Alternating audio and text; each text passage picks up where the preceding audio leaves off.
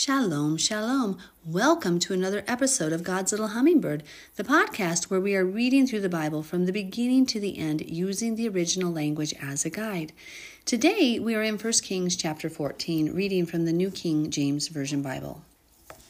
At that time, Abijah the son of Jeroboam became sick, and Jeroboam said to his wife, Please arise and disguise yourself, that they may not recognize you as the wife of Jeroboam, and go to Shiloh. Indeed, Ahijah the prophet is there, who told me that I would be king over this people.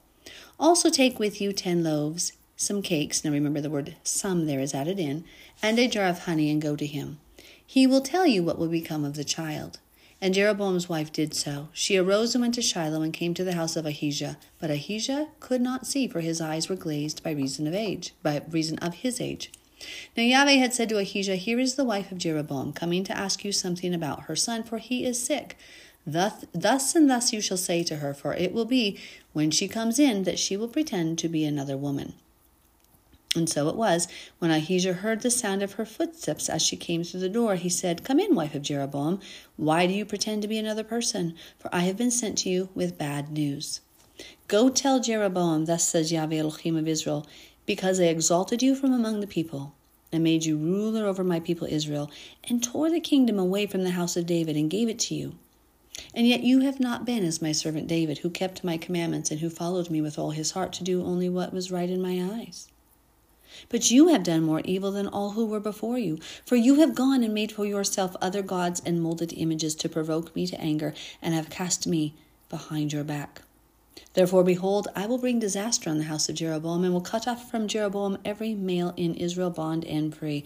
I will take away the remnant of the house of Jeroboam as one takes away refuse until it is all gone. The dogs shall eat whoever belongs to Jeroboam and dies in the city, and the birds of the air shall eat whoever dies in the field, for Yahweh has spoken.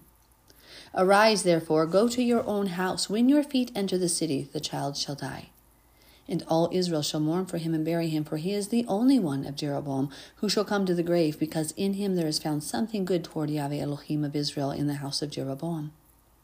Moreover, Yahweh will raise up for himself a king over Israel who shall cut off the house of Jeroboam. This is the day, what? Even now. For Yahweh will strike Israel as a reed is shaken in the water. He will uproot Israel from this good land which he gave to their fathers, and will scatter them beyond the river, because they have made wooden images, provoking Yahweh to anger.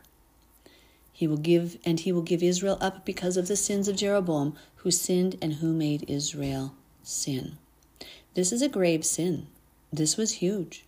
Jeroboam making replacement ceremonies, making priests from every class of people, Jeroboam making pagan idolatrous idols to worship and saying, These are your gods.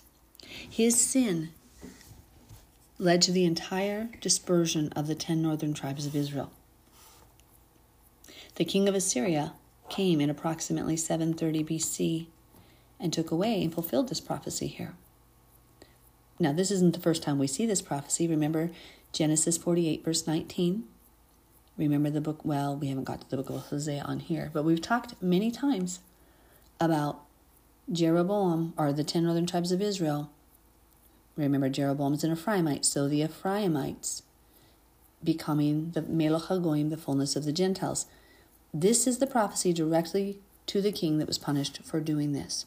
Because, see, Father had taken, this is a big lesson. Father had taken the 10 tribes from Judah for sinning, from, you know, the tribe of Judah. But then Jeroboam did the same sin. So if you have been called to come against the pagan ways that were before you, but then you continue or you commit those same sins, and we're going to see it again with the story of Jehu coming up. God is going to judge you as well. God is not partial. God is not partial. Yahweh is not partial. We must be like David and serve God and follow all of his commandments. Now, I do want to point out remember, David had some huge sins. But after David had died, the Father still speaks very highly of him. Why? Because David knew his Savior. He confessed his sins repented and accepted the forgiveness for his sin through the blood of the Messiah that was prophesied to come. If you mess up, repent. You can be forgiven. Cling to Yahweh, hold fast his covenant, and zealously obey his commandments. I mean, this this one sin that Jeroboam, I mean, this Jeroboam put so much sin upon the children of Israel that you and I, anybody here in America, pretty much, I mean, yes, my family was Jewish, but we are still suffering and feeling the consequences of this action today. You can pass on a sin, a, a curse, or a blessing to your children. Pass on a blessing, please. Verse 17. Then Jeroboam's wife arose and departed and came to Tirzah. When she came to the threshold of the house, the child died.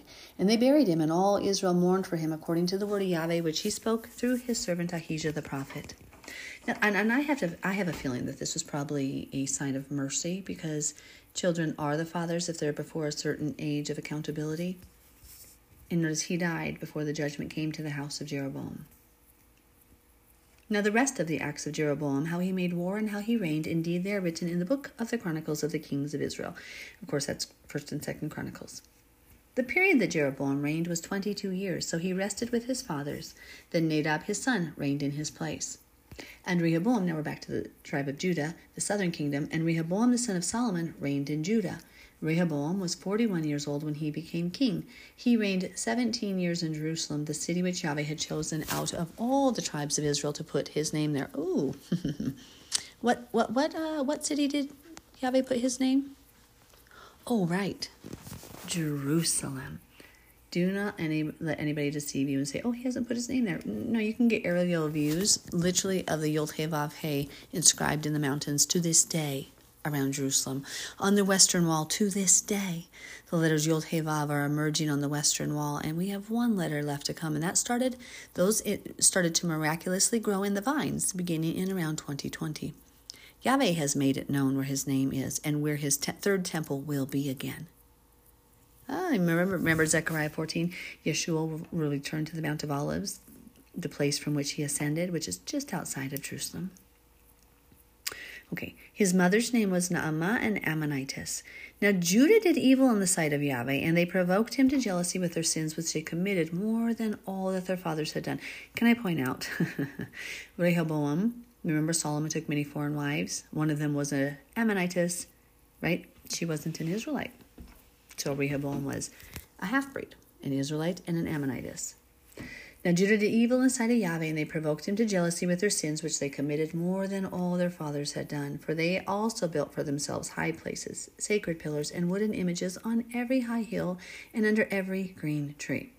Yeah, let's not do that, people. and there were also perverted persons, and those are the ones who practiced sodomy and stuff, as Lord Kadesh. They did according to all the abominations of the nations which Yahweh had cast out before the children of Israel.